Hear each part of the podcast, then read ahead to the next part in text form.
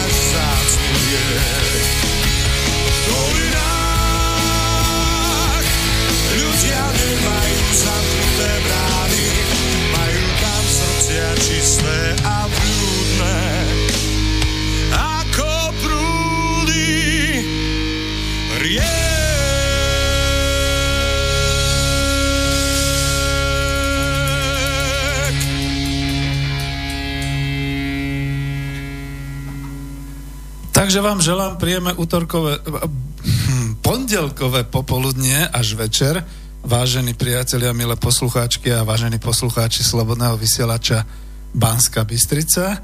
Vysielame zo štúdia Bratislava, pri mikrofóne váš dobrovoľný moderátor, redaktor a technik v jednej osobe Peter Zajac Vanka a vysielame reláciu Klub národohospodárov, tento raz už číslo 28.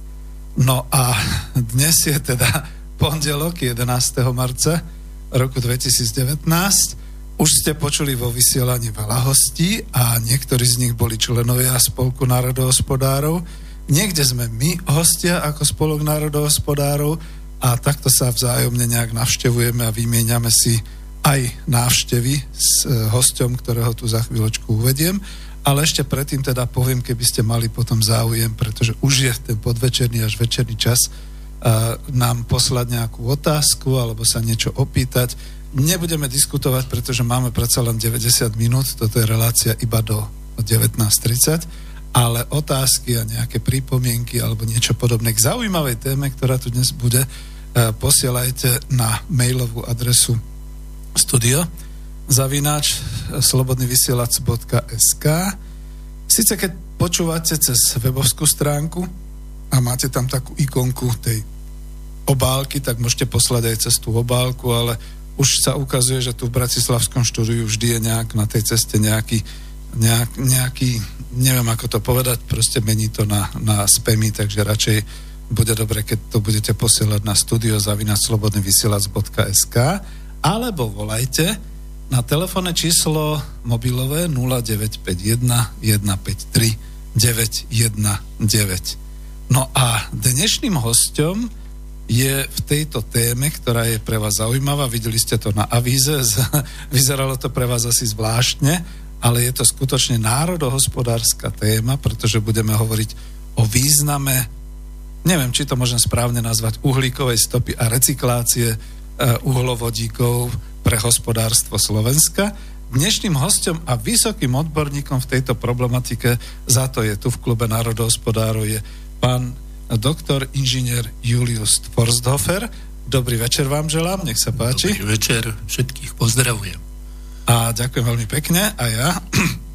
No a e, pôvodne som si myslel, že nechám mu hneď, e, nech hovorí, ale pretože nepoznáte mojho hostia, tak ho trošku, trošku predstavím, aby ste mali, môžem teda svojimi slovami, respektíve tak, ako ste mi e, povedali. E, pán doktor Fosthofer sa narodil v roku 1935. Nemusím hovoriť konkrétne detaily, ale v roku 1935, čiže veľmi si teraz ako mladík, ja 63-ročný vážim, že mám tu agilných, aktívnych uh, odborníkov, ktorí sú ochotní prísť dokonca aj k nám do internetového štúdia a hovoriť o veciach, ktoré napríklad e, mne nič nehovoria, pretože v tomto smere nie som odborník, ale chcem veľmi sa dať poučiť, aby sme rozumeli tejto téme, pretože je pre nás prospešná.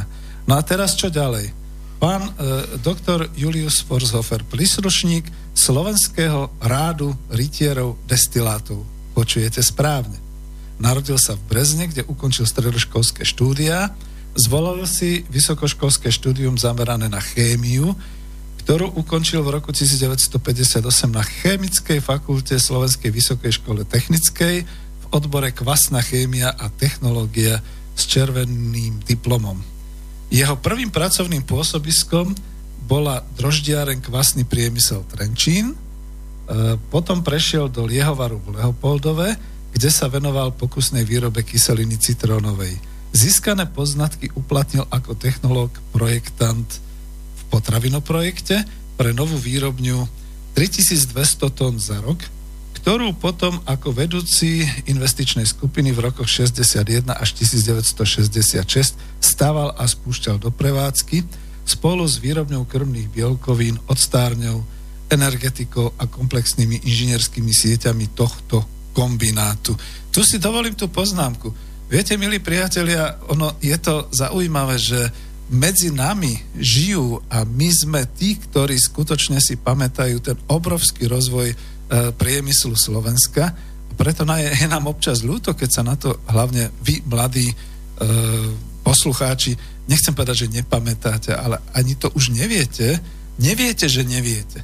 Toto je to najhoršie, takže za to tieto veci spomínam, pretože e, toto všetko, čo tu zatiaľ som hovoril z takého, to nie je ani životopis, ale z takého e, úvodu o autorovi, znamená, že pán doktor Forsthofer toho veľa pre Slovensko a pre slovenský priemysel spravil, bol vzdelaný a dokonca teda praxoval v takých e, oblastiach, ktoré už dneska občas vyzerajú ako zem neznáma. Znova. Tak toto poviem. No čo ďalej? V roku 1967 prešiel do podniku Petrochema v Dubovej, kde v rámci investičných aktivít riešil výstavbu e, syntetických detergentov, bielých olejov aj likvidáciu odpadov z kyselinovej rafinácie ropných produktov. Tu e, možno pán doktor povie ešte pár slov, pretože to hovorí, že toho vlastne v podstate takto e, odrazilo do tých vedomostí a do tých skúseností, ktoré nám chce dnes aj povyprávať. No a ja budem pokračovať. V období rokov 1967-1969 absolvoval vo Vysokej škole chemicko-technologickej v Prahe inžinierské štúdium v odbore materiály a korózne inžinierstvo. To nás zbližuje ako strojári.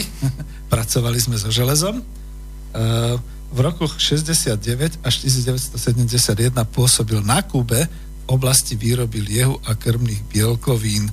Čiže, pán doktor, my sa nestretávame posledný raz, pretože táto téma nebude o liehovárnictve, ale ja si vás niekedy zase rád ako pozvem na e, práve takéto predstavenie liehovárnictva na Slovensku a podobne. Nech sa páči. Vždy s ochotou. A, jasné. A v roku 1974 ste sa stal technickým riaditeľom generálneho riaditeľstva LIKO e, v Bratislave a do roku 1986 e, ste z tejto funkcie riadil výstavbu a rekonštrukcie v závodoch, ktoré zabezpečovali príslušné podnikové riaditeľstva kvasného, konzervárskeho, škrobárskeho, mraziarenského priemyslu, vrátane výskumného ústavu LIKO, čiže Liehovary a konzervárne, a ovocinárskeho štátneho majetku Stupova. V ašpirantskom štúdiu v roku 75 až 1977 ste získali titul CSC, to je dnes ten titul PhD, a v roku 1985 ste pôsobili v Indii pri zavádzaní submerznej výroby kyseliny citrónovej. Bolo by o čom vyprávať, nie ste tu posledný raz, to ja zaručujem. Takže od roku 1986 do roku 1992 ste bol riaditeľom výskumného ústavu LIKO a potom do roku 1995 ste pôsobili v priemysle vo Venezuele. No to už je taká téma. Jej, no to, to. Ale dnes nebudeme hovoriť o Venezuele, dnes otvoríme jednu problematiku, tu potom uzavrieme a niekedy v budúcnosti určite. Po návrate ste vyučoval ako lektor špecialista v rokoch 1995 až 2000 a v rokoch 2002 až 2005 na Strojnickej fakulte a na Materiálovo-technickej fakulte Slovenskej technickej univerzity. Medzi tým v rokoch 2000 až 2002 ste pôsobili v Inštitúte Politecnico Nacional v Mexiku. Od roku 2004 ste tajomníkom Združenia výrobcov liehu a liehovin na Slovensku a v rámci tejto funkcie aj občasným technickým poradcom pre výrobu výrobcov liehu a liehovy na Slovensku, a nie, nie, to zle hovorím, pre výrobu etanolu, e, ovocných destilátov, bioprísad do motorových palív, vrátane biometánu, aj občasným lektorom pre poslucháčov fakulty e, chemického priemyslu STU v Bratislave. A ja to ukončím, pretože už by som sa zamotával, ale kľudne poviem presne, to sú všetko povedal by som, kapacitné, vedomostné a praktické zručnosti a skúsenosti k tomu, aby ľudia pochopili, že túto tému, ktorú otvárame, neotváram ja, ťažko by sme sa k tomu zmohli ako ekonomovia na klube národospodárov, ale práve preto ste náš vzácný host, pretože budeme pravdepodobne hovoriť o novinkách, ktoré síce už na Slobodnom vysielači podľa Borisa Koroniho niekto pripomenul a spomínal, ale ja budem možno niekedy naivne klásť, pán doktor, také otázky, ktoré vás, dúfam, nerozčulia, však budú možno aj poslucháči klásť také otázky. otázky, vždycky, to je dobré. Uh, díky.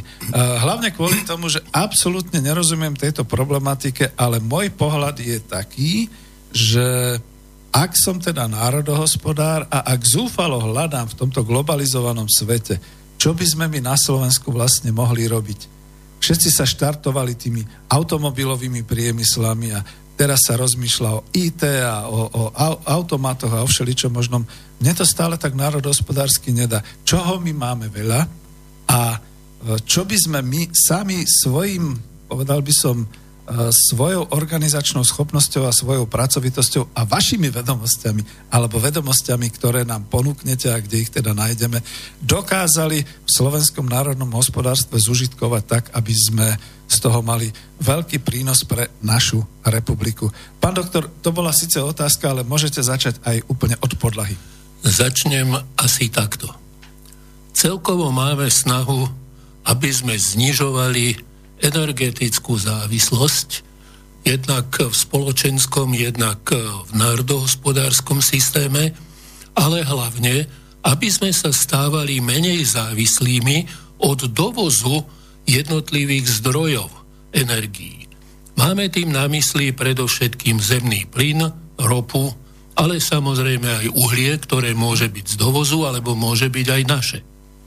Otázka nášho uhlia je otázka kvality uhlia a teda výhrevnosti alebo popolnatosti.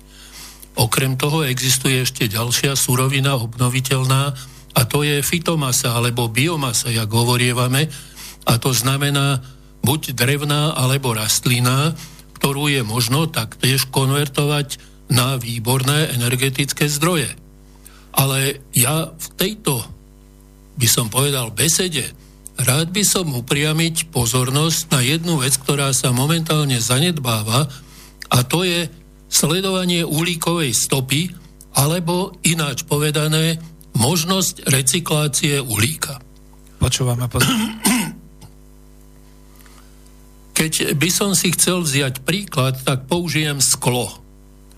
To, že sa dá sklo recyklovať, o tom vedia všetci a nik o tom nepochybuje. Dokonca v ankete slovenského rozhlasu bolo sklo vyhodnotené ako najlepšie recyklovateľný materiál. Ďalším recyklovateľným materiálom, ktorý poznáme a sa dobre recykluje, sú kovy. U kovov dokonca rozlišujeme kovy železné, kovy neželezné, kovy vzácne, ťažké alebo farebné a dokonca obecenstvo, alebo teda naše obyvateľstvo je už natoľko privyknuté, že túto časť recyklácie podporuje. Mm-hmm. Prečo? Lebo je tam určitá zainteresovanosť. Nie síce príliš vysoká, ale fakticky je. U iných materiálov, ktoré sú recyklovateľné, tá zainteresovanosť je veľmi nízka. A to je práve dôvod, prečo dochádza k tomu, že máme priveľa odpadov a málo recyklácie. Mm-hmm. Ale vráťme sa teraz k odpadom. Odpady ako také, čo sú vlastne? Je to všetko možné, vo väčšine prípadov horľavé, a ak je to horľavé, to znamená, že sú to zlúčeniny, alebo látky, ktoré obsahujú uhlík a jeho deriváty. Vrátim sa trošku do histórie. v škole učia, že uhlie vzniklo voľa kedy dávno tým, že plavúne a praslíčky boli, jak sa povie, erupciami zničené a boli zahrabané do zeme a v zemi toto drevo zuholnatelo. Rozlišujeme uhlie čierne alebo antracit, uhlie hnedé, dokonca rašelínu ako uhlie mladé. A samozrejme všetko toto je energia. Skrytá energia, nazvime to slnečná. Všetky rastliny, ktoré takýmto spôsobom sa premenili na uhlie, boli predtým nejakou biomasou. A tá biomasa vznikla z uhlíku s lučeninami, najmä s vodíkom, kyslíkom a ďalšími prvkami. A to práve dnes umožňuje, aby sme využívali toto.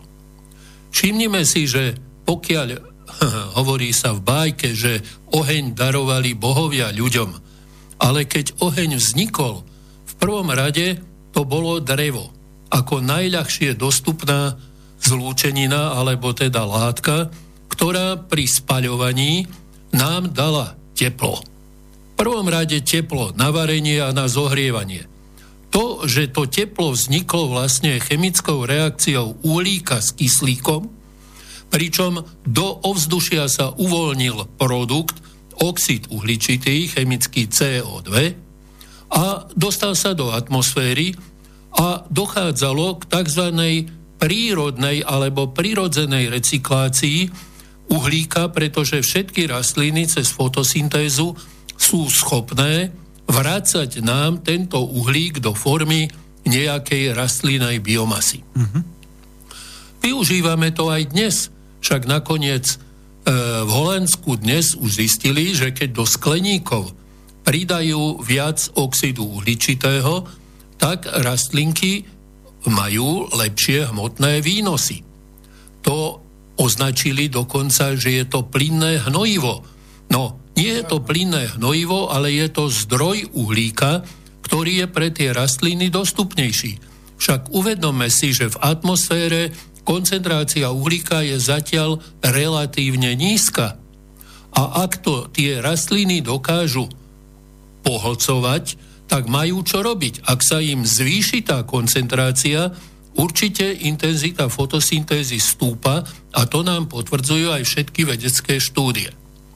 Problém je však v tom, že ekologicky rúbeme lesy, ničíme prírodu a vlastne tým si do určitej miery stiažujeme recykláciu prirodzeným spôsobom cez fotosyntézu, hoci slniečko nám svieti ešte stále rovnako.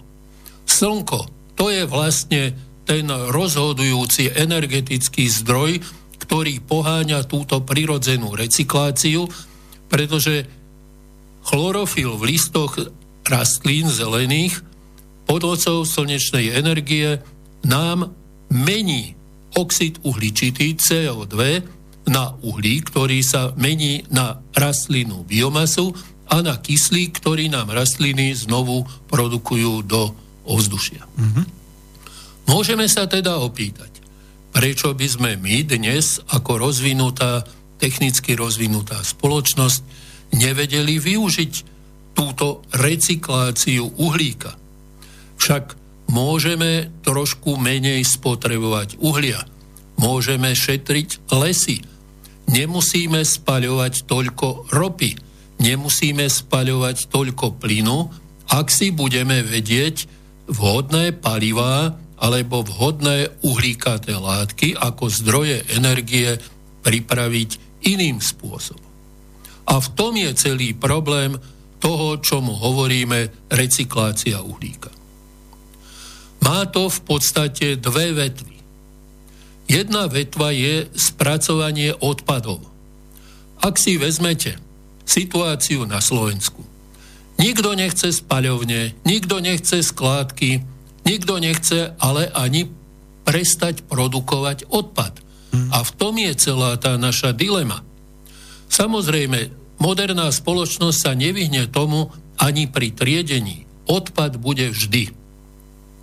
Veď pozrite, kúpite krabicu bombónov. Je ich tam 5 alebo 10 a krabica je veľká ako formát A4 alebo ešte trošku väčšia. Bombóny sa spapajú a krabica obsahuje papier, obsahuje plast, obsahuje ešte laminát, ide do odpadu. Tieto odpady sa nám hromadia. Na Slovensku nám hrozí skutočne katastrofa z nadbytku skládok. My nevieme, čo s odpadmi. My sa v odpadoch utopíme za chvíľu. Hm, áno, za to som dal ten obrázok. Áno, preto je problém. A zvlášť ešte, ak si vezmeme potom špeciálnu kategóriu odpadov a to sú plastické látky. Zatiaľ ešte o tom pomlčím, vrátim sa k tomu. Druhá stopa uhlíková je oxid uhličitý. Oxid uhličitý nám v atmosfére každoročne stúpa. Merania sú objektívne a potvrdzujú to všetky vedecké práce. Hrozí čo? No, zatiaľ asi nič, pretože ešte koncentrácia oxidu uhličitého vo vzduší nedosiahla taký vysoký stupeň, že by sa ovzdušie stalo nedýchateľným ale keď sú smogové situácie v rôznych mestách, najmä tých mnohomiliónových, tak tam už majú ľudia problémy s dýchaním a dokonca odporúčajú im kyslíkové masky. U nás na Ostravsku, napríklad v Čechách a podobne. No, ale to ľudia všeobecne o tomto vedia, len na Slovensku ešte sme týchto situácií našťastie uchránení, ale musíme s tým rátať. My ale vypúšťame do ovzdušia veľké množstva oxidu uhličitého. Odkiaľ? No v prvom rade všetka naša doprava automobilová je producentom oxidu uhličitého zo spalín.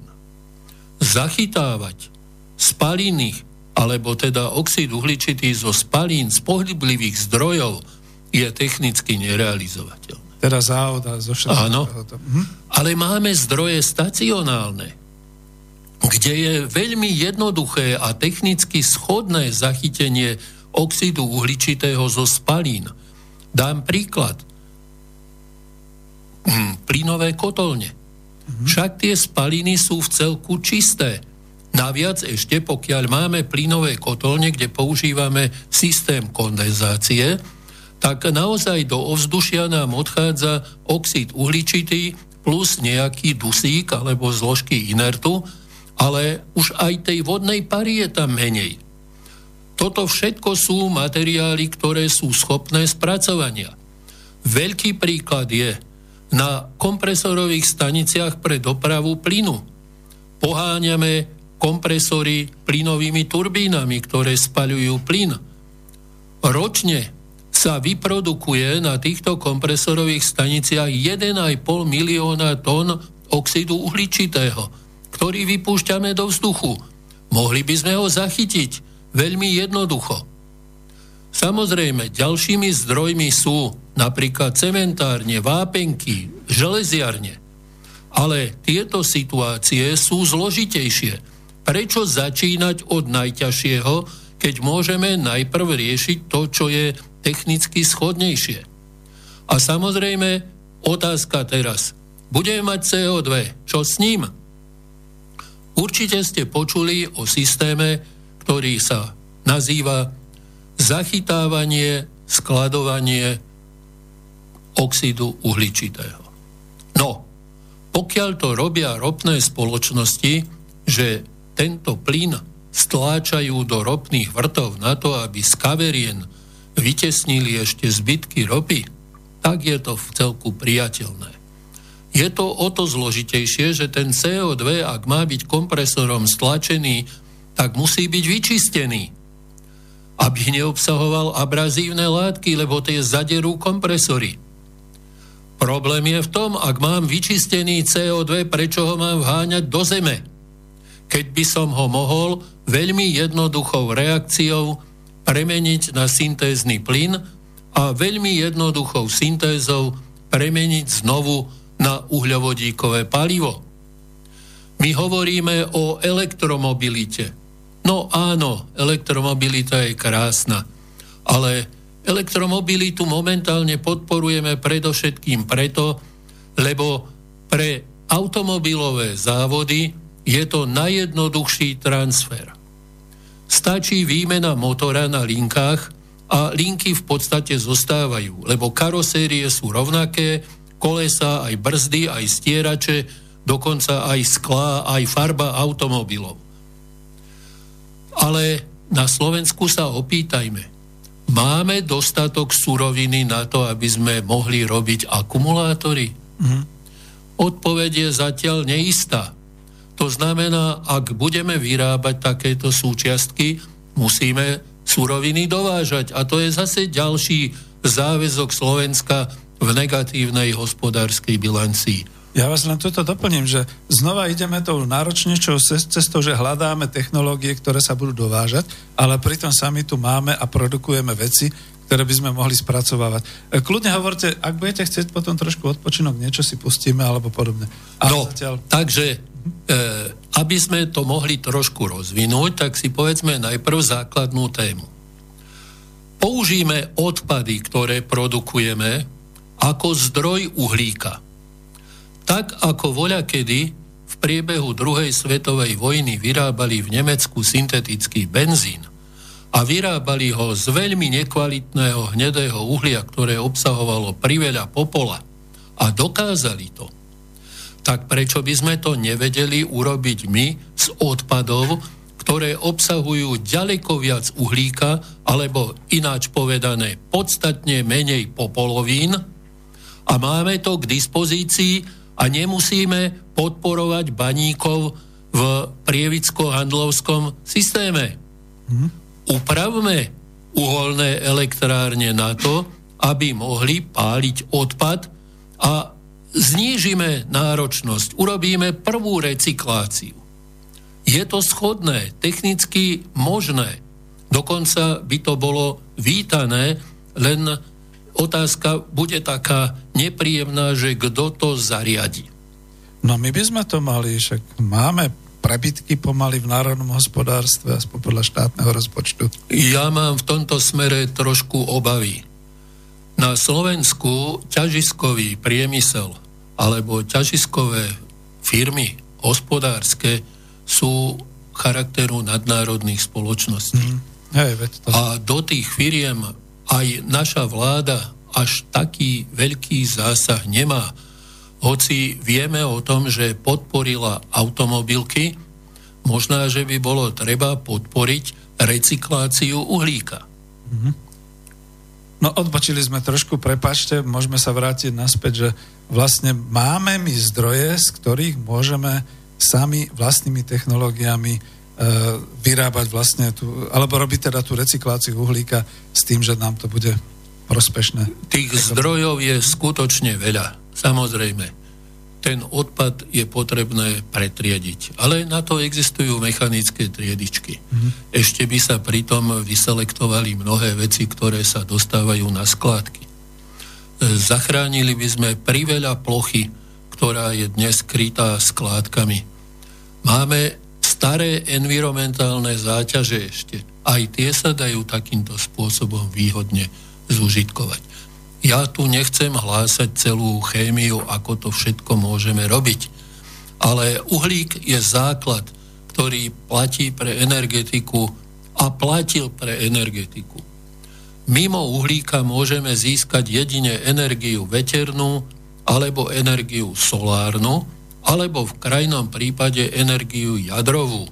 Žiadne ďalšie možnosti získania energie nie sú. Mm-hmm. Ten uhlík od prírody ako prvok tej Mendelovej sústave je daný tak, že umožňuje práve tieto energetické premeny, nakoniec aj metabolizmus človeka je založený na premenách uhlíka, lebo ak si spomeniete na to, čo vás učili, že keď zjeme cukor alebo škrobovinu, tá sa nám v žalúdku rozloží a cez produkty rozkladu to prejde cez alkohol až na oxid uhličitý, ktorý cez pľúca vydýchame von. A tak ľudia získavajú energiu. Mm-hmm. Samozrejme, priemysel má na to veľké zariadenia. Ale aký je rozdiel v recyklácii uhlíka na výrobu uhľovodíkových palív syntetickým spôsobom voči napríklad klasickým spaľovňam, ktoré poznáme z našej praxe. Spaľovňa samozrejme likviduje odpad teplom, ale ako produkt vyrobí len teplo. A to teplo musíme pracne meniť, keď chceme inú formu energie. Ak chceme z toho získať elektrinu, musíme použiť turbínové e, a motor generátorové zariadenia. Musíme potom elektrínu transformovať a prenášať ju vodičmi. Hm. Ak vyrobíme syntetické paliva, môžeme použiť tie isté systémy, ktoré používame dnes na prepravu uhľovodíkových palív, ktoré sú vyrobené e, spôsobmi v ropných rafinériách. Aký je rozdiel medzi syntetickým palivom a ropným palivom? No, no v podstate veľký. V ropných zariadeniach sa vyrába jednotlivé zložky, teda benzín, petrolej, motorová nafta, destiláciou, ktorá jednotlivé frakcie rozdeľuje podľa bodu varu. Tým pádom tie produkty nie sú definované, pretože ten bod varu má niekoľko rôznych sústav, niekoľko rôznych zlúčenín. A preto v motoroch je problém, aby sa tieto látky rovnomerne spaľovali. V tom je problém motorárov, ktorých, ak sa povie, tlačíme k tomu, aby boli motory menej emisné, ale keď im nedáme definované palivo, tak oni nevedia ten motor upraviť tak, ani keď použijú e, kompresiu alebo iné oxidačné materiály, na to, aby podporili spaľovanie. Takže definované palivo je vynikajúce. Chceli by ste, aby som povedal príklad, kto to také robí dnes. Južná Afrika má známú firmu Sasol, pretože je zahraničná, nerobím jej reklamu. Ale keď bol apartheid a všetky ropné štáty odmietli dodávať do Južnej Afriky ropu ako trest za apartheid, tak si Južná Afrika objednala technológiu spliňovania čierneho uhlia a vyrába syntetický petrolej, ktorý je presne Alkán C12C14, to znamená úplne definované palivo a veľké letecké spoločnosti medzinárodné najmä tie, ktoré prevádzkujú lety hore v stratosfére, chodia tankovať tento syntetický petrolej, pretože má jednu zvláštnu vlastnosť. Nedymí. Ale čo to znamená to dymenie? Dymenie je len dôkaz toho, že v spaľovacom priestore dochádza k nedokonalému horeniu. A čiže to je málo efektívne spalovanie. Áno, ale to je dané tým. Predstavte si, ja to teraz jednoduším, že pod, do, no, do ohniska dám drevo dubové, bukové, jaseňové, smrekové a možno brezové.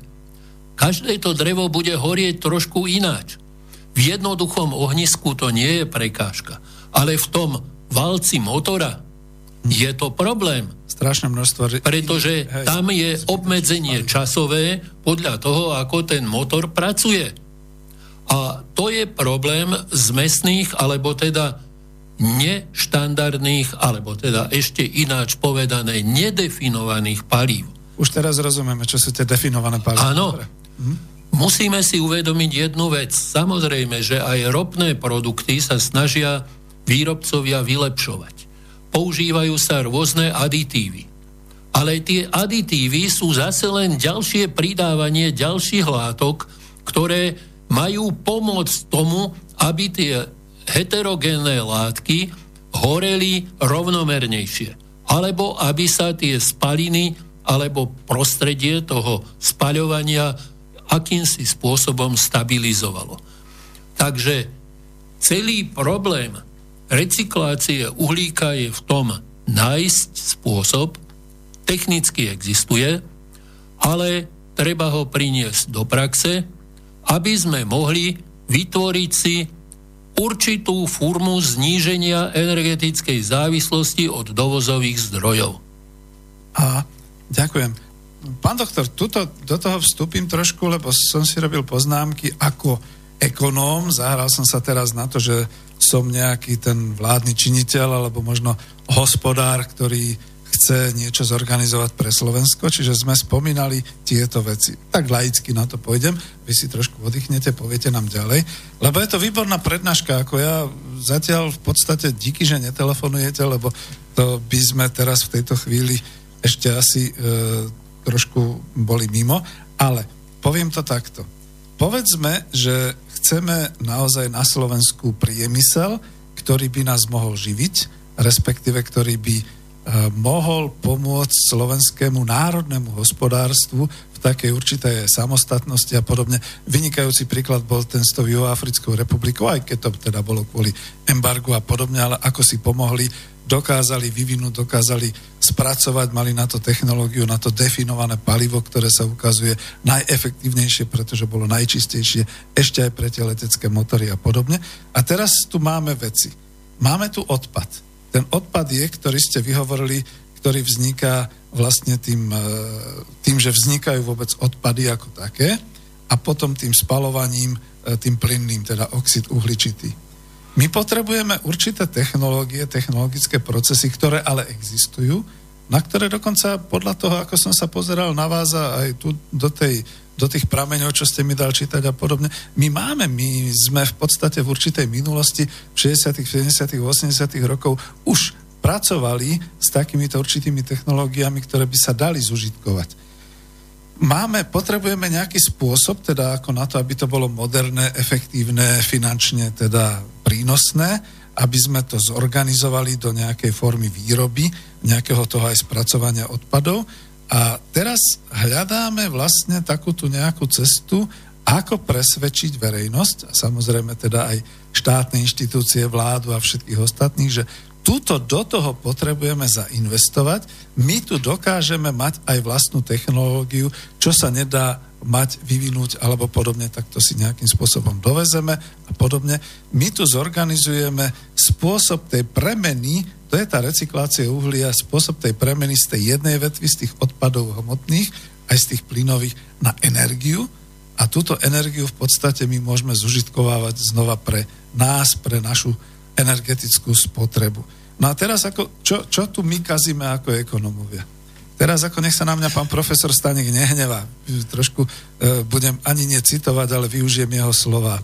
Slovensko má obrovský dlh v tom, že tu zostala veľká záťaž e, v životnom prostredí, treba likvidovať skládky, strašné miliardy to bude stáť a podobné veci.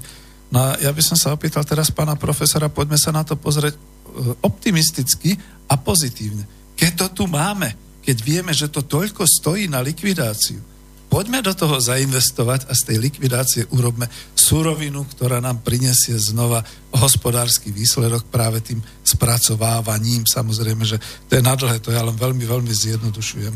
A teraz tu máme to, čo ste povedali, lebo ste ma tak nadchli v tom, že e, my tu máme technologické inštitúty. Všetci si pamätáme nejaké technológie a podobné veci.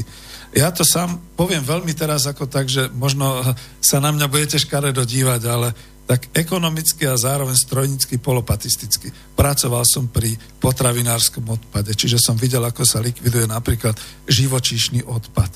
Jednoducho sú to veľké plechové zásobníky, veľké dopravné pásy, cez ktoré sa vlastne ten odpad kam si dovážal, veľké e, autoklávy, alebo ako by som povedal, kde sa to miešalo, kde sa to drtilo, kde sa pri použití tepla a všetkého ostatného a tlaku vytvárali také tie rôzne separáty a podobné veci. No a z tých separátov, milé dámy, sa vyrába potom e, tuk a, a tou extruziou sa vyrobia všelijaké tie e, veci, ktoré vy používate, ako sú to prímesy do, do, do e, rôznych kozmetických e, záležitostí a podobne. Dokonca z toho boli aj mesokostné múčky zase ako krmivo a tak ďalej. A odtiaľ, keď tiekla čistá voda, bolo to neuveriteľné, ako sa ten odpad, ktorý keby niekto vyhodil len tak von za dedinu, ktorý smrdí, z ktorého sa vytvárajú všetky tie nebezpečné látky a všelijaké tieto veci, ako sa technologicky pomocou železa, dopravníkov, určitej energie, určitých tlakov, určitých e, te- teplot a všetkého, ako sa z toho zase vyrábajú produkty, ktoré sú skutočne cennou, povedal by som, ceneným tovarom, cenou súrovinou. A analogicky, keď som toto spomínal, viem si predstaviť, že z tých hmotných odpadov, čo teraz máme obrovský problém, a pán e, doktor Stanek, pán ekonom to hovorí, to je naša záťaž, to, to neviem ako splácať, to nás bude držať do roku 3000 a podobne. A z tých uhlíkových, teda z tých plynových záťaží, my môžeme urobiť súrovinu pre toto storočie. A tie technológie podľa mňa nie sú až tak zložité. Tie technológie existujú, sú známe.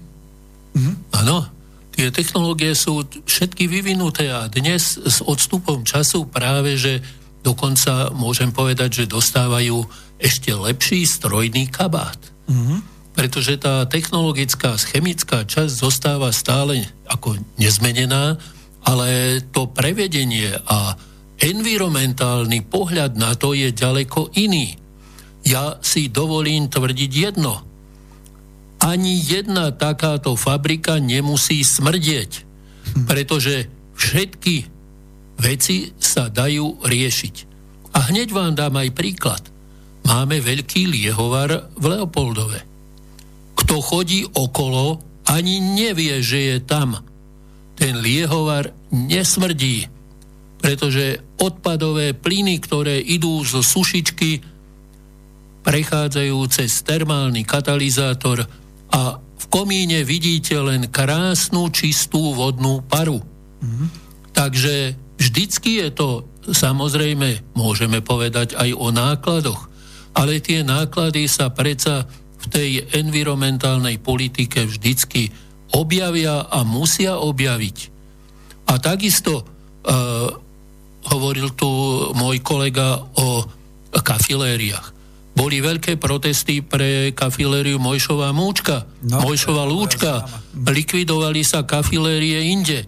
Zasa to je nedostatok len v tom, že sa nedotiahli technologické opatrenia do takého štádia, aby to nesmrdelo. To sa všetko dá urobiť. Bioplynové stanice, ani jedna nemusí smrdieť. Mm. Áno, to je otázka len správneho zostavenia a samozrejme nie ísť systémom, že bude to stať najnižšie náklady. No, najnižšie náklady to je systém vypustiť to do mora a potom budeme mať problémy čo s morom. Však už ryby jedia plasty. Sme na Slovensku. No. Vypustiť to do najbližšieho potoka, ono to otečie potom tými riekami. Áno, otečie do mora. Ale keď som sa už dostal teraz k plastom, rád by som ešte poukázal na problém plastov. E, naša spoločnosť teraz je v takom štádiu, že sa hovorí o zavedení e, vratných fliaž plastových. Aha, no. to je veľmi aktuálna téma. Mhm. Je to téma, len e, zase celý problém nie je dosť dobre dotiahnutý. Viete, zálohovanie nie je o cene obalu. Zálohovanie je vždy stimulácia spotrebiteľa, aby ten obal použitý vracal na určené miesto. Aha.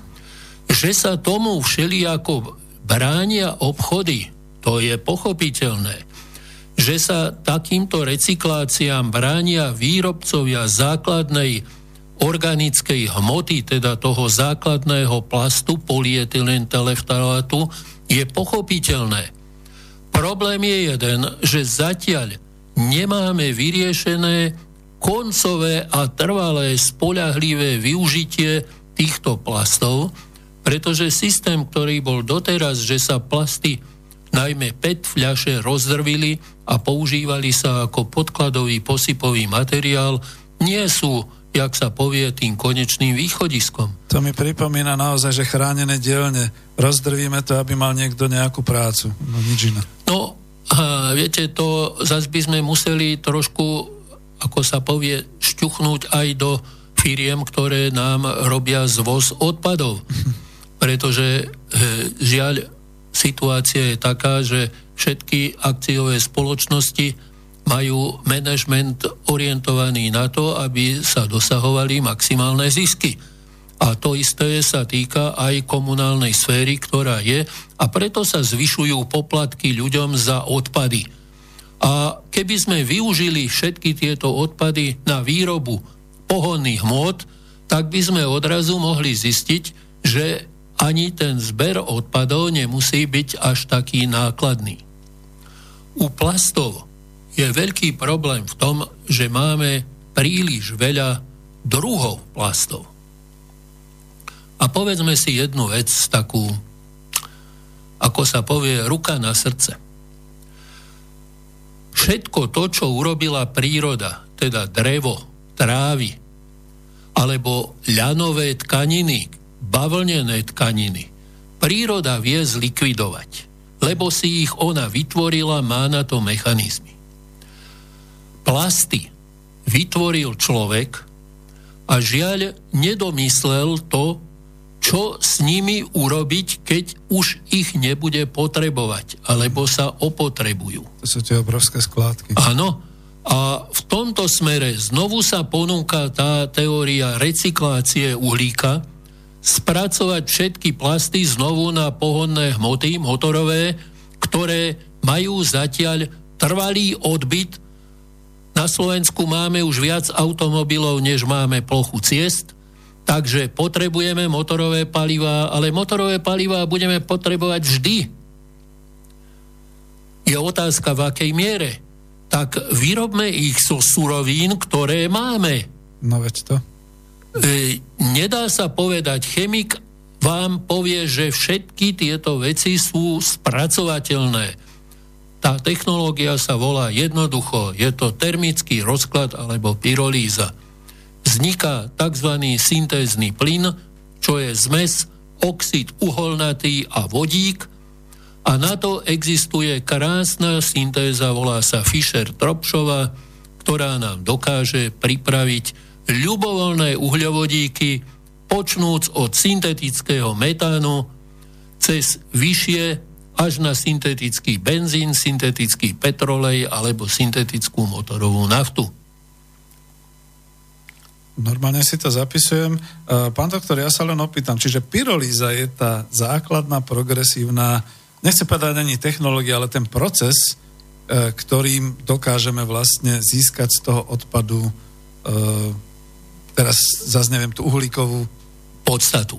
podstatu. Áno, pyrolíza je vlastne rozklad tepelný. Hmm. To znamená, že všetky zlúčeniny ľubovoľné, ktoré obsahujú uhlík a iné prvky, rozložíme.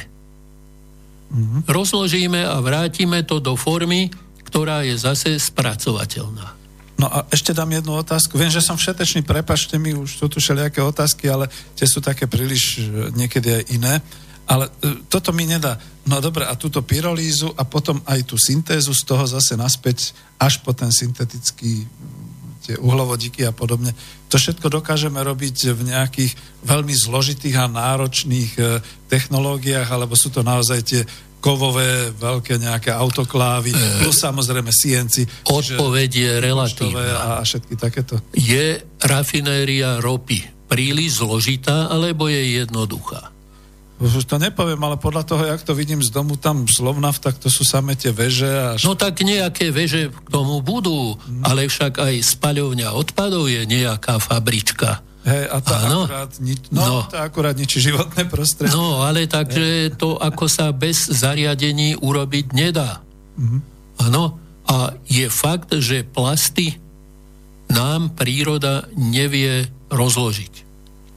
Žiaľ, treba veľa osvety medzi ľuďmi, pretože hovoríme, že sme pokrokoví, ale sme aj turisti. A zažil som na vlastné, ak sa povie, skúsenosti, že turisti vyšli na Ďumbier a niesli si fľašu Pepsi Coli alebo vody v PET fľaši, tam ju vypili a 50 gramovú fľašu prázdnu zniesť naspäť do doliny bolo ťažko, preto sa to hodilo na Ďumbieri medzi skaly. Ani neskrčili. Áno. Takže to je vec výchovy a to je vec, ktorú robia naše školy, dúfajme, že od e, predškolských a ďalších stupňov, ale v každom prípade je potrebné do veľkokapacitného systému dostať spôsob, ak sa nedá plast použiť priamo ako taký, ja znovu poviem, Výrobcovia základnej hmoty polyetyren tereftalát budú určite namietať, že akýkoľvek recyklát môže mať nejaké kontaminujúce zložky. Ja ich ako výrobu chápem, pretože tá výroba je zabehnutá, veľkokapacita je garantovaná z hľadiska bezpečnosti potravinovej i nezávadnej a preto tieto námietky môžu byť opodstatnené. Ale ak ja tento plast rozložím na základné zložky oxid uholnatý a vodík a vytvorím z nich znovu uhľovodíkové palivo, tam tie kontaminanty nie sú prekážkou. A viete čo, ak môžem do toho zase tak laicky doplniť, to mi zase analogicky presne pripomína tie odpady živočišné. Prepačte, že mi, ja to s týmto spájam, pretože tam som bol doma, tam som exportoval vlastne tie autoklávy a deštruktory a podobné veci. A to bolo práve zaujímavé že z mesokombinátov a z družstiev a zo všetkých tých polnospodárských prichádzali všetky tie kadavery, všetky tie odpady e, z mesa, kosti a šeličoho podobného, cez tie autoklavy, cez takú technológiu, ako aj vy tu hovoríte, cez tie tlaky vysoké, cez tie vysoké e, e, cez tú energiu, spalovanie, alebo teda čo sa tam používalo, všetko, va, varenie a podobne. Odtiaľ vychádzali už chemicky rozložené tie nové látky, tie nové látky, ktoré sa naozaj dali použiť aj v tej farmácii, aj v tom krmovinárstve aj podobne. A e, ja viem, že možno odpočím jednou vetou, ale bol tu ten problém, ktorý vznikol v, e, v Británii s tými šialenými kravami choroba BSE priony. Počkajte, ja to skúsim dokončiť ešte sa pamätám na docenta Famfule, to bol veľký český odborník práve v oblasti toho spracovania tohto živočišného odpadu a on povedal, Peter, a vy ste si istí, že oni tam dodržiavali disciplínu e, technologickú, to znamená, neznižovali tam tlaky, neznižovali tam energetické záležitosti, lebo šetrili, lebo to bola akciová spoločnosť, lebo to boli ziskotvorcovia. To znamená, on presne toto definoval, že pri tom chemickom rozložení toto všetko neexistuje. Ale keď človek nedodržiava chemickú di- disciplínu a tú technologickú, môže sa stať všetko. Takže... Tam je ešte jeden problém. Ale to som nechcel odpočiť, je to len... E, si povedzme, že z čoho vzniklo vlastne toto onemocnenie choroby šialených kráv. Tak som odpočil, dobre. Áno. No, vzniklo z jedného prísneho dôvodu. Živočíšne, mm-hmm. ako mesokostné múčky, nie sú vhodné ako suplementárne krmivo pre prežúvavcov. Mm-hmm. Teda pre zvieratá, ktoré majú zložitý systém bachor, čepiec, sles a všetko mm-hmm. ostatné.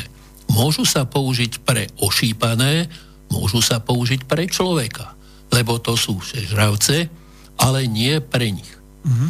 Pre takéto zvieratá, keď chceme robiť suplementy, nemôžu byť živočišného pôvodu, musia byť alebo rastlinného pôvodu, alebo môžu byť mikrobiálneho pôvodu, napríklad kvasinky, pretože kvasinky žijú všade na trávach a tie sú ako sa hovorí, kompatibilné s Bachorovou mikroflórou. Odbočujem, ale Nie, to, súvisí to jedno s druhým. To je veľmi dôležité, lebo to vám kľudne poviem, že práve tu boli povedzme dôvody, že všetci hovoria, fuj, odpady nerobme, z toho je potom len to zlé, z toho sú potom všetky tie kontamináty a podobné veci, ale ja sám som zažil presne, pretože som to exportoval a videl som to ako aj kde, ako to používajú, ako dôležitý je potom pri tom spracovaní ten technologický disciplinárny proces a to, že nejaký ten konateľ akciovej spoločnosti nepovie, viete čo, znište tam náklady, to znamená znižte energiu, znižte tlaky. Veď ono to aj tak ten sajrajt pôjde, nebojte sa toho. A tam vznikajú tie problémy, že potom samozrejme nedodržaním tých technologických disciplín vznikajú nedorobky. Niečo podobné, ako keby sme v tom juhoafrickom benzíne predsa len nehali nečistý nejaký, nečisté horenie a lietadlo by uprostred toho stratosferického letu začalo zadrhávať, lebo zostalo mu tam v palive nejaké to ne, ne, ne, nedospalované niečo, čo, čo mu to ako za, zašpinilo. Ale dobre, vrátim sa k tomu, čo sme presne hovorili. Keď my vieme a máme tie technológie, ako rozložiť chemicky tieto látky, aj tie PET a všetky tieto ostatné, a ako to znova spracovať, veď to je pre nás niečo ako zlatá baňa na Slovensku, pretože toho máme už toľko, že e, v podstate je to trhová nika, ja to zase tak komerčne hovorím, je to trhová nika pre našich podnikateľov, pre naše hospodárstvo, chytiť to, túto technológiu, začať to spracovávať a s vašimi vedomosťami a s vedomosťami, ktoré určite majú všetci absolventi chemicko-technologických fakult a všet, všetkého tohoto štúdia, toto predsa vieme.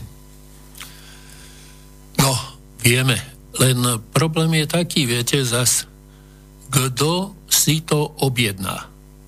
Štát. Pretože, áno. Štát. To no, e, obávam sa, že v dnešnej situácii toto ešte nie je tá správna adresa. Hoci by mala byť, lebo je to záujem celospoločenský.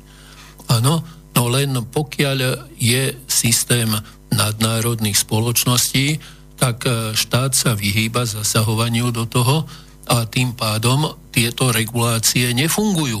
Však pozrite no, sa. To máte pravdu. No. Nefunguje regulácia emisných povoleniek. Nefunguje regulácia e, podpory obnoviteľných zdrojov. Nefunguje dobre regulácia e, elektriny vyrobenej z fotovoltických systémov. Mm, áno. tak e, musíme sa pýtať, je to chyba tých úradníkov, ktorí to pripravujú, alebo je to chyba, jak sa povie, lobistických vplyvov, ktoré okolo toho idú? No to je presne to, čo sme hovorili aj u tých kafilérí, že potom ako keď e, títo vedúci akciových spoločností, majiteľia povedali, no šetrite, šetrite, nemusíte tam dávať toľko teploty, toľko tlaku, e, znižujte energiu a tak ďalej, no tak samozrejme sa potom vyrobili tieto zlé veci. Pán doktor, ja vám do toho skáčem nechtiac a ak by ste chceli malú prestávku, kľudne ju môžeme dať. Len som chcel teda ešte na záver, áno, dáme pesničku, dobre. Len na záver som chcel ešte tú jednu vec s týmito petflašami a podobne. To sa písalo rok 2006 a ja som bol s cerami v Estonsku. To už bola vtedy súčasť Európskej únie, bývala Estonská sovietská republika, dneska samostatná krajina, mám tam priateľov oni žasli, ešte to boli také žabky okolo tých 13-15 rokov, oni žasli nad tým, čo tam videli. Pet flaše, plechovky, všetko sa to vracalo cez tie hypermarkety, cez každý obchod, ktorý existoval naspäť. To je tá motivácia, čo hovoríte. A oni hovorili, ale na čo im to je? Veď to hádam nebudú znova plniť a podobne. My sme nevedeli o týchto procesoch, čo hovoríte. Ale čo sme videli, to bol zázrak, ktorý na Slovensku nefunguje, za to sme tak zasvinení každý jednoducho prišiel do akéhokoľvek toho obchodu a to bolo jedno, kde to predtým kúpil a hádzal tam do tých automatov tie PET flašky a tie plechovky a podobne a dostával za to estonské koruny, ešte vtedy boli koruny estonské. A samozrejme potom si už mohol čokoľvek kupovať. Bezdomovci, turisti, to je tá motivácia tam večer po pláži sa netúlala žiadna flaška, žiadna plechovka, nič podobné. Lebo keby aj turisti sa na to vykašľali, za nimi išla tá armáda tých chudobnejších, ktorí to pozbierali a potom v podstate si to vymenali v tých... To je tá motivácia. A som presvedčený, a keby bolo treba, tak odporúčam pánu predsedovi vlády, nech si dosia, dos, dotiahne nejakého estonského ministra životného prostredia, že tam nejaký ten priemysel majú, alebo to možno len predávajú niekam do zahraničia, že to jednoducho spracovávajú, že majú ten celý cyklus uzavretý.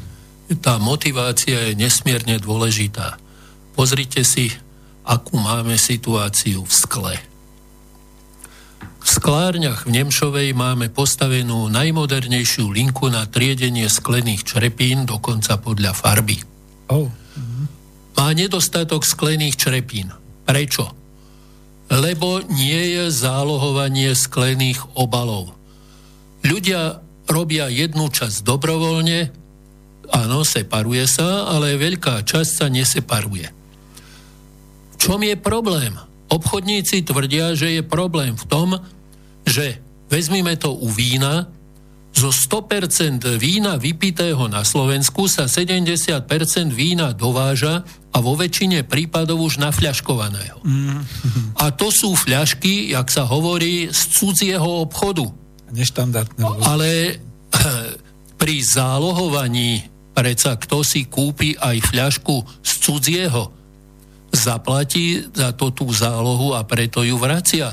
Takže tu otázka je, použije naša vláda, naše rezorty svoje sily a svoje presvedčovacie schopnosti, aby presvedčili a prinútili alebo vyzvali k spolupráci aj obchodné systémy? Hmm, to je problém. To isté je s plechovkami. O plechoviek môže povedať niekto, áno, plechovky sú z kovu, to príroda si s tým vie poradiť príroda ten kov nakoniec koroduje. Áno, chvíľu to trvá, ale si s tým poradí viac. Sklo je veľmi ťažko. A PET fľaše budú trvať 100 rokov v zemi, kým sa rozložia. Ak sa vôbec rozložia. Toľko rokov ešte neexistujú, takže nemáme dôkaz, či došlo k ich rozkladu. A s plastami obecne. Všimnite si, ako naša spoločnosť špatne hospodári. Choďte okolo ľubovoľného potoka, okolo ľubovoľnej rieky a pozrite si tie konáre. Všade vysia plasty. Všade, kde sa pozriete, sú plasty. Ak nepoužijeme tento spôsob, že spracujeme tie plasty na produkt obecne želateľný a obecne dostupný, tak potom je to problém. A to je zase tá energia, ktorú z toho získame. Ano energetický priemysel. Pán doktor, slúbil som pesničku, skúsime dať niečo.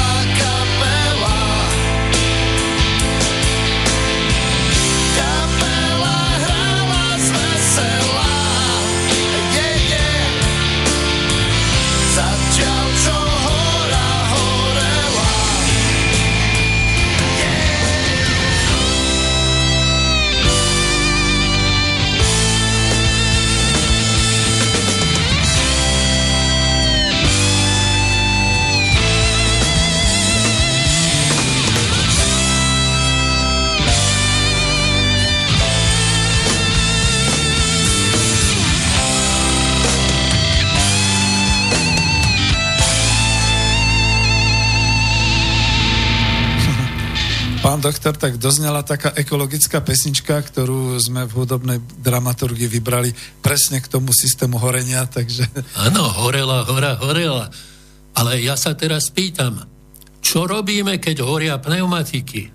iha, no, Koľko razy sa nám už stalo, aj na Slovensku, že z ničoho nič nejaká skládka bola zapálená alebo sa zapálila a vyhorela. No. A všetky splodiny, spaliny išli preč. jedovaté, jasné. Hm. Problém pneumatik je osobitný. Pneumatiky patria do skupiny plastov, ale čo tam je dôležité, žiaľ majú vo vnútri oceľové kordy, to sú tie dráty. Mhm.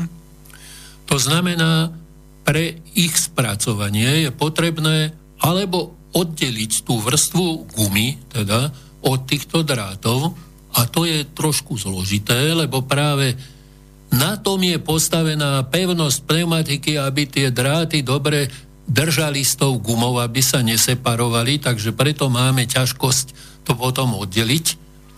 Ale dá sa to urobiť kryogenne. Je to drahé. Potom existuje znovu tepelný rozklad. Dá sa urobiť krásne, však máme príklad teraz e, v Dunajskej strede máme pokusný závod, ktorý spracováva pneumatiky. A pneumatiky, všimnite si, ako je Slovensko zamorené ojazdenými pneumatikami, ktoré nájdete všade. Kvetináče sa z toho robia. No, tak dobre, kvetináče z toho robia, to je tak znúcecnosť a málo. A pritom je to ohromne lukratívna surovina, ktorá je recyklovateľná a využiteľná pre, znovu pre výrobu pneumatík. Však tie nové automobily, ktoré všetky vyrábame, každé potrebuje obutie. Minimálne 4 kolesa aktívne, nejaká rezerva, nechcem hovoriť o zimných letných. Ale zase zabúdame na to, že je treba tie pneumatiky spracovať. A dá sa to. A znovu dá sa z toho vyrobiť, keď ináč nie, pyrolízny olej, ale ešte lepšie by bolo urobiť kompletný rozklad, keď nie, až na syntézny plyn a vyrobiť z toho úplne nové syntézne uhľovodíky. Čiže my máme obrovské zásoby suroviny, ktorá je surovinou budúcnosti. Áno, Toto technologicky zase to py- pyrolizoval, alebo vy ste hovorili nejaký kryogénny. Kryogénny to je znamená, keď pneumatiku ochladíte kvapalným dusíkom, tak sa stane taká krehká, že tá guma, keď sa na ňu klepne, tak sa od tých kordov oddelí. Á, super. A tie kordy, to sú vlastne... To sú drôty. Nie, to je drôty. To je recyklovateľné železo, najlepšie použiteľné do martinských pecí v Podbrezovej. Aha, no super. No tak to by mal pán podnikateľ okamžite zareagovať. No jo, keby to bolo celkom zadarmo, tak možno, viete, u nás je problém jeden. Pokiaľ je niečo odpad, tak je to zadarmo. V tom momente, ako náhle sa na to nájde trošku použitie, tak prestáva to byť odpadom, stáva sa to surovinou a cena je vec licitácie.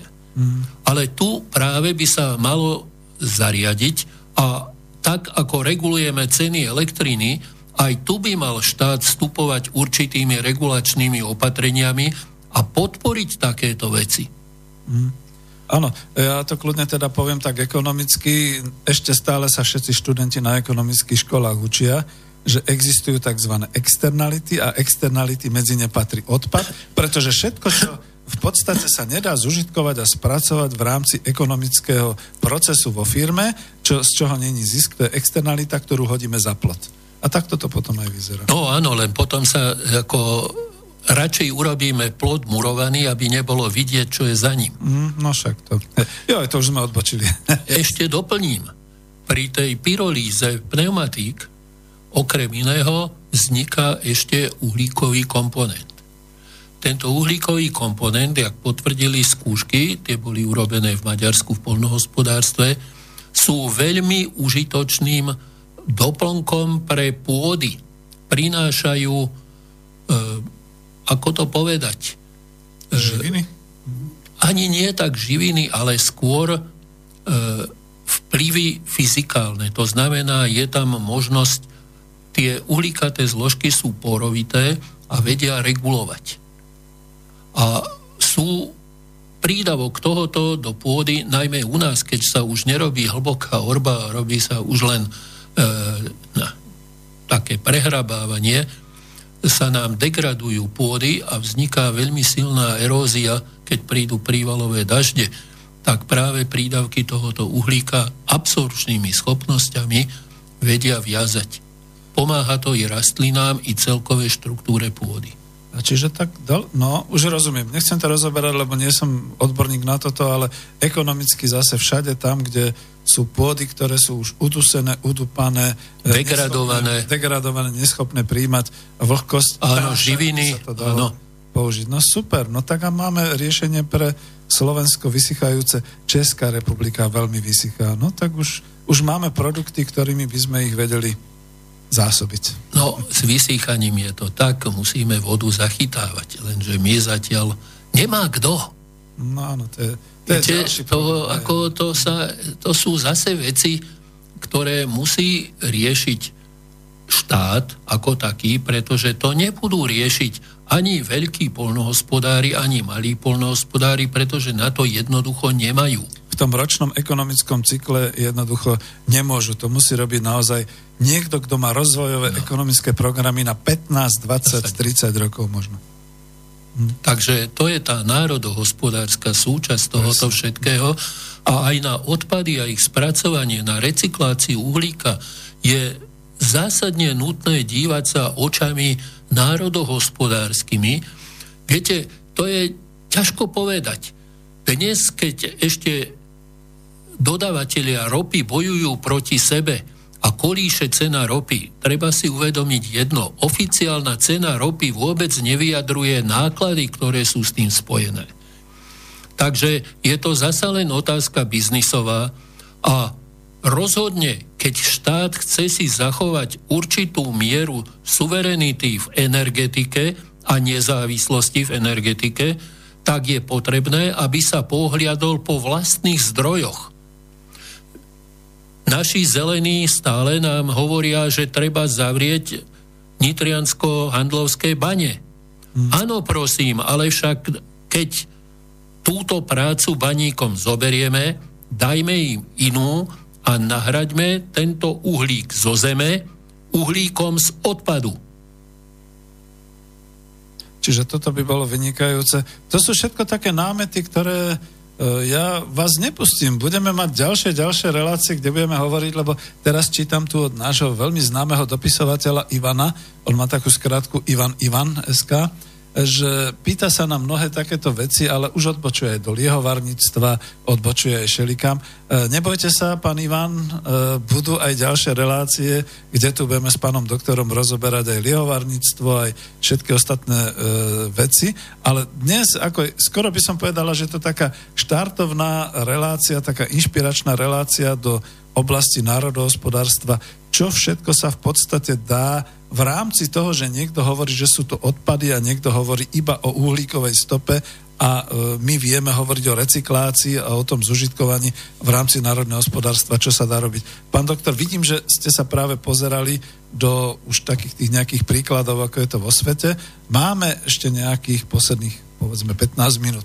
Máte slovo. No, chcel by som pripomenúť jednu vec, že pokiaľ ide o takúto recykláciu uhlíka a zužitkovanie napríklad aj oxidu uhličitého, tieto moje myšlienky nie sú, jak sa povie, e, osvietením z neba. Vo svete je veľa pracovísk, ktoré toto robia. Aj štáty mnohé podporujú toto.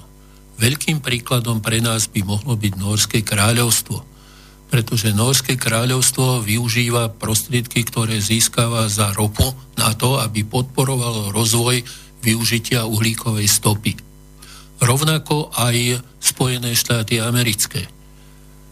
Máme informácie, keď napríklad veľký liehovarský priemysel, ktorý produkuje čistý CO2, taký čistý, skoro 98-percentný z kvasných procesov, nevie čo s tým, komprimujú to a vháňajú to do zeme. No je to v podstate, jak sa povie, likvidácia uhlíkovej stopy. Mm.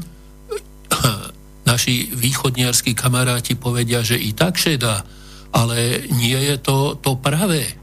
To je len odkladanie vlastne no. toho odpadu niekam inám do, do inej My dimenzie. ešte aj tak nevieme, ako ten plyn ktorý keď tlačíme do zeme, čo sa s ním tam deje. Pretože do tých hlbok neprenikáme, nevidíme a nevieme, či nám niekde na iných miestach neuniká von.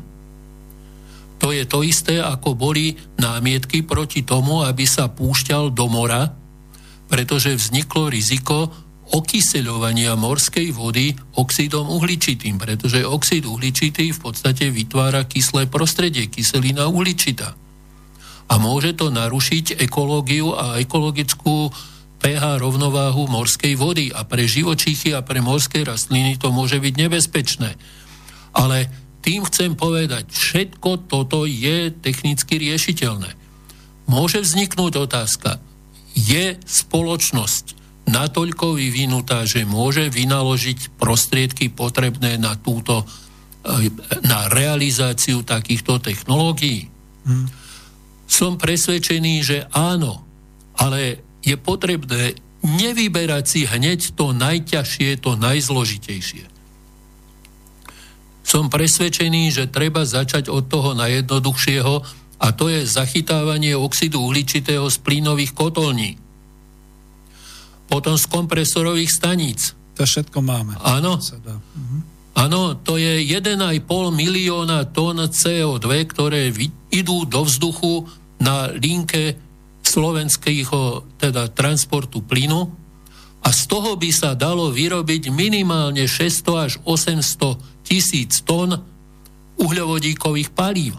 Čiže čistá energia pre nás. Minimálne by sa dal vyrobiť syntetický metán a vháňať ho do potrubia nášho zemného plynu znovu, a zemný plyn predsa je ekologické palivo. Slovensko má jednu veľkú výhodu. Má široko rozvetvenú plynofikačnú sieť, no. ktorá bola postavená za cieľom, aby bolo čisté ovzdušie na Slovensku. Žiaľ, ako náhle prišli opatrenia so spaľovaním štiepky a biomasy a ostatných vecí, nám kvalita ovzdušia klesla. Potvrdia to všetci tí, ktorí sledujú kvalitu ovzdušia.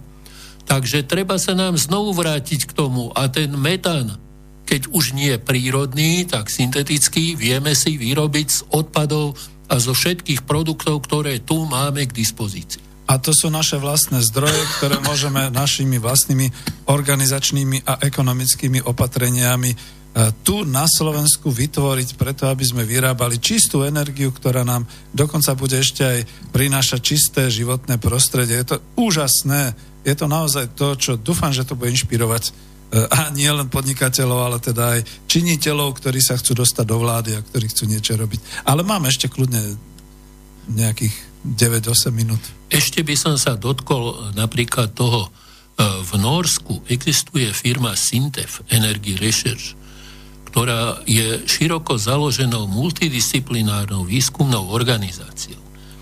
Má medzinárodné skúsenosti na najvyššej úrovni v oblasti technológií, oblasti medicíny aj sociálnych vied. Je to nekomerčná organizácia a robí a investovala v posledných rokoch viac ako 500 miliónov norských korún z vlastných prostriedkov do laboratórií a do vedeckých prístrojov a hlavne vybudovala veľké technologické centrum v meste Monkstadt v Norsku, kde sa práve skúma zachytávanie a zužitkovanie oxidu uhličitého. No to je úžasné. My nepotrebujeme norské fondy, my potrebujeme spoluprácu s norskými vedcami a výskumníkmi a prípadne naozaj aj nejakú tú priemyselnú kooperáciu na to, aby sme toto dokázali. Hm. E, dobre, pomaly ideme ku záveru. E, ak si myslíte, že ešte máte niečo ako príklad, tak kľudne. Keď nie, ďakujem pekne, že už nevoláte, lebo to už by sme boli naozaj na konci. Pozriem ešte niečo z tých mailov, ktoré teda prichádzali a čo, čo povedať teda, dúfam, že sa nevidíme naposledy. Dúfam, že budeme pokračovať, že táto relácia bude inšpiračná a ja mám takú predstavu, taký naozaj sen aj pod tým spolkom národohospodárov, že prepojiť v podstate ekonómov, technológov, takto, ako vy hovoríte, odborníkov na tieto chemické procesy a na všetky veci, aby vedeli e, niekomu, kto už teda, chvála Bohu, bude rozmýšľať aj o slovenskom národnom hospodárstve a nielen o tom, že sem privezieme nejakých zahraničných investorov, ktorí nám potom zase budú privážať zahraničných robotníkov a my sa budeme chváliť všetkým tým, čo vyrábajú oni a čo teda napríklad v zahraničnom obchode za to nič nedostávame, aj keď tvrdíme, že vyvážame milión 200 tisíc až milión 400 tisíc automobilov ročne a aký sme teda veľkí a, a ako je to nádherné a podobne,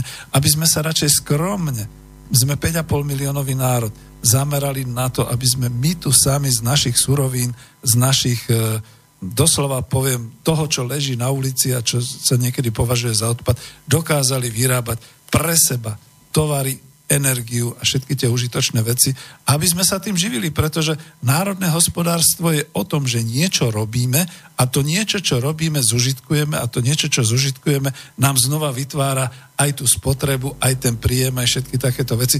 O tom by mohol pán profesor Husár vyprávať, možno to nejako takto spojíme. Pozriem ešte, lebo ja ďakujem pánu Ivanovi, že nás teda zahrania všetkými týmito mailami. A, no napríklad, akože prosíme, pán inžinier Zajac, pán profesor, cena zemného plynu na burze je, počkajte, ja si to zdvihnem, ale to len ukážem taký príklad, že no, to nevieme zdvihnúť. Asi to nevieme zdvihnúť. E, prečo mi to robí? Ale Ivan, aby ste bol v pohode. Cena zemného plynu na burze je cirka 10 centov, u konečného zákazníka cirka 50 centov, čiže 5 násobok. Distribučná sieť má už viac ako 20 rokov. Je teda odpísaná. Účtovne aj daňovo. Ďakujem, no to nebola ani otázka. No tak to teraz neviem, čo tým chcel básnik povedať. No ale asi toľko, že to je skutočne vina privatizácie, pretože plinofikácia bola dostatočne rozšírená s tým, že sa nakračovalo na to, aby teda komplexne celé Slovensko bolo plinofikované. A tieto otázky ceny zemného plynu na burze a, a to, že Niekto to tu už mal v našich reláciách, ale nechcem vás umlčať, pán profesor, len dopoviem aspoň jednou vetou odpoveď. Už sa tu niekto tomu venoval a dokonca sa tomu venovali aj kolegovia z e, oblasti bývania, že všetky tie, všetky tie správcovské spoločnosti a všetky tie rozvodové plinárenské spoločnosti tu akurát len vyťahovali z ľudí cez tie náklady a cez tie všetky veci zisky, ale neinvestovali do tých sietí, do toho všetkého, do tej celej distribúcii, čiže je to úplne je to úplne rod, to máte vlastne naozaj pravdu. Ale čo s tým urobiť? No môj návrh je znárodniť to. Toto by nám zase nikto nechcel zobrať takýmto spôsobom. Takže dobre. E, a práve možno toto je pozitívne, pán Ivan, keď sa na to tak dívame. Pán profesor, to vy môžete povedať, e, pán doktor, že vlastne keď je cena zemného plynu nejaká takáto. My si to vieme vyrobiť. Možno, že by to bolo aj trhovo väčšia cena, ale keď si to vieme vyrobiť my v našich nákladoch a vieme z toho vyrobiť energiu, ktorá bude pre nás, ale ktorú my budeme dodávať, tak to by malo byť výhodné. Jedna vec je, e, bývalý minister financí Ivan Mikloš povedal, že všetko z dovozu sa dá kúpiť lacnejšie ako doma vyrobiť. Dúfam, že to nie je tento Ivan. No, no ale zabudol pritom na to, že ak všetko budeme dovážať, tak jednak e, berieme zamestnanie našim ľuďom a jednak bránime akémukoľvek technickému rozvoju vlastnej krajine. Takže to ceny burzové nie sú smerodatné pre tieto veci, najmä v situáciách, ak je ohrozená určitá bezpečnosť energetická alebo niečo podobného. Viete, to je niečo podobné, ako keď sa hovorí, že bude sa dovážať skvapalnený zemný plyn zo Spojených štátov. No. no tak áno, technicky sa to dá. A zase si prepočítajte náklady, pretože na to, aby sa mohol prepraviť, musí sa skvapalniť, čo sú energetické náklady. A keď už skvapalnený príde do Európy a potrebujete ho dostať znovu do potrubia, tak ho musíte zase spliniť. To znamená zase energetické náklady. Viete, takže to je otázka, niekto povie, že čo je lacnejšie. No, vždy je lacnejšie to, čo mám doma. A čo je isté. Lebo keď sa ten raz, ten parník s tým plynom potopí, a nepríde včas, tak sa môže stať aj to, že nebude čím kúriť a obrovsky technologicky náročné zatiaľ. Samozrejme, že dostávali by sme to za dumpingové ceny, lebo Američania sú naši priatelia. Na druhej strane problém je v tom, že pokiaľ to máme my, pokiaľ si to my vyrobíme, pokiaľ to vieme tu zužitkovať, sme v určitom kroku sebestační a to znamená, že najlacnejšie je to, čo skutočne v podstate my si tu dokážeme urobiť. No ale to je pre pána Ivana, to sme dlho tým sa zaoberali. Pán doktor, možno záverečná nejaká minutka pre vás a potom už ideme do záveru. Milí poslucháči, ďakujem vám za pozornosť. A buďte takí dobrí. Propagujte myšlienku recyklácie uhlíka všade, kam chodíte a pokiaľ vás čokoľvek napadne alebo máte pocit neistoty a potrebujete vysvetlenie, buď cez túto reláciu, alebo aj iným spôsobom, dajte mi vedieť a ja vám veľmi ochotne na veci odpoviem. Ďakujem veľmi pekne, pán doktor. Ja len poznamenám, že ak by ste nejak chceli kontakt ďalší, tak klub.národohospodárov zavinač gmail.com a tam môžete kľudne napísať. A veľmi pekne ďakujem vám, aj vy, milí poslucháči, aj pánu Ivanovi, ktorý nás teda núti, aby sme začali študovať aj tie ekonomické rozmery tohto problému, ako keby som ich ja nemal. A dáme si záverečnú pesničku do počutia a ďakujem pekne.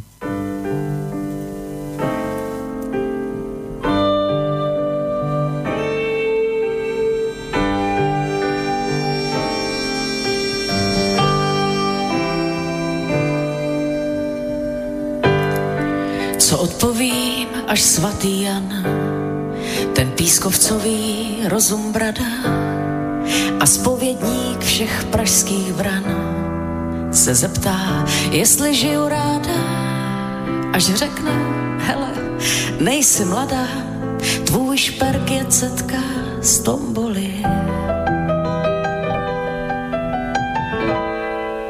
A ať mi nikdo nevykládá, že staré rány nebolí.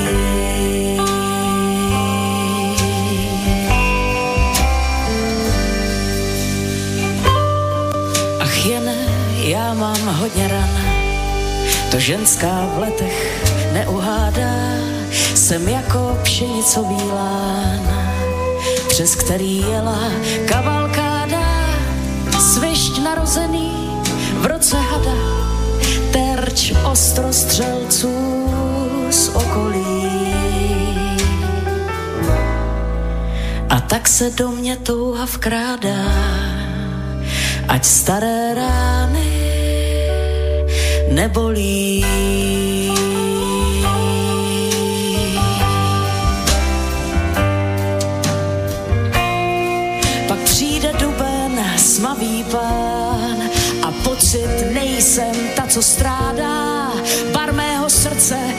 Ořán a není v něm jen limonáda.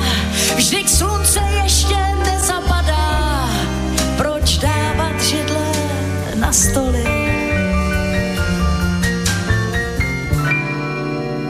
To se mi přestává třást prada a staré rány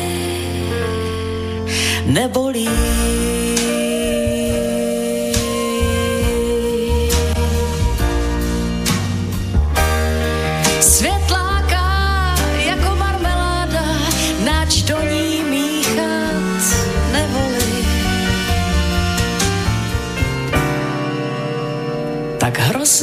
To zas nevypadá, než nové rány zabolí.